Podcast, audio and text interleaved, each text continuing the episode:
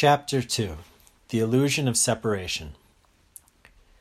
Before we begin talking about unity, let us first look at separation. It's easy to start there because it is what we are experiencing. Our bodies are separate from the floor, from the space around them, from the music playing, from the dust floating around us.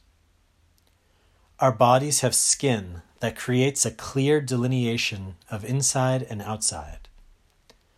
We feel the things outside of us or inside of us, separated into those two concise categories.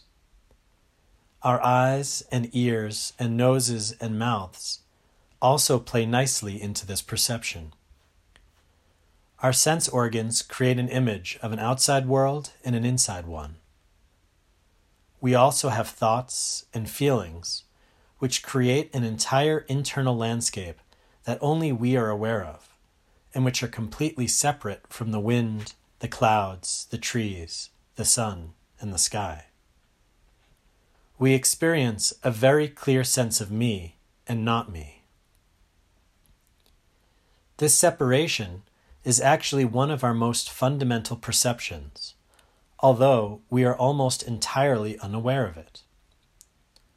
It has become such a normal part of our everyday lives that we never stop to notice it.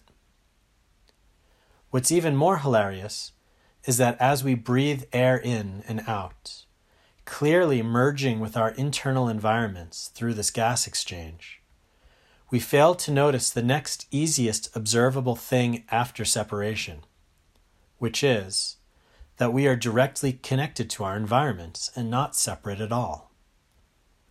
Even as we eat food that becomes the mass that is our bodies, and drink fluid that becomes our blood, sweat, and tears, we rarely hold up a glass of water and say, This is now becoming a part of me, before we gulp it down. We just don't acknowledge it. We don't recognize our sense of separation and we don't realize the truth of connection. Even as they present themselves in the simplest forms of our everyday actions in our ordinary reality. Returning to the previous pondering about the truth of oneness and connection versus the perception of individuality and separation, we can see how many of our actions are based on one or the other we could actually mark the level of a human being's enlightenment based off of how many of their actions are self based or how many are unity based. We can also understand some very important things about human psychology.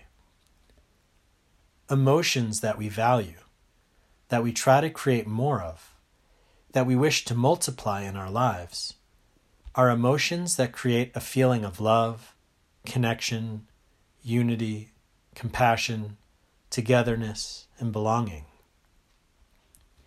All of the feelings we pursue have to do with creating a sense of oneness. Emotions that we despise give us a sense of isolation, loneliness, differentness, unwantedness, or unlovedness, all which represent a sense of separation. What's very interesting is if connection is truth and separateness is illusion, it would seem that all of the feelings we love, all of the feelings we cherish, are all feelings that bring us closer to the truth, to the reality of being a part of something more than just ourselves. It would also seem that all of the feelings that cause us pain are emotions that enhance and amplify a sense of separation, or illusion. So it appears that we are actually already have a natural inbuilt sense of truth that is connected to our pleasant and unpleasant emotions. We like truth and we don't like illusion.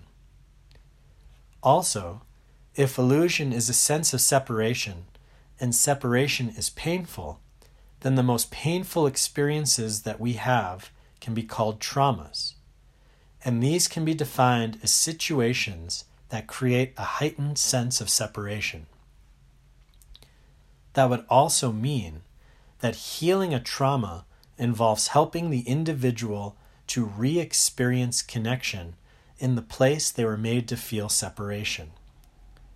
Healing is about bringing things that are estranged back into the whole, shifting illusion back into truth.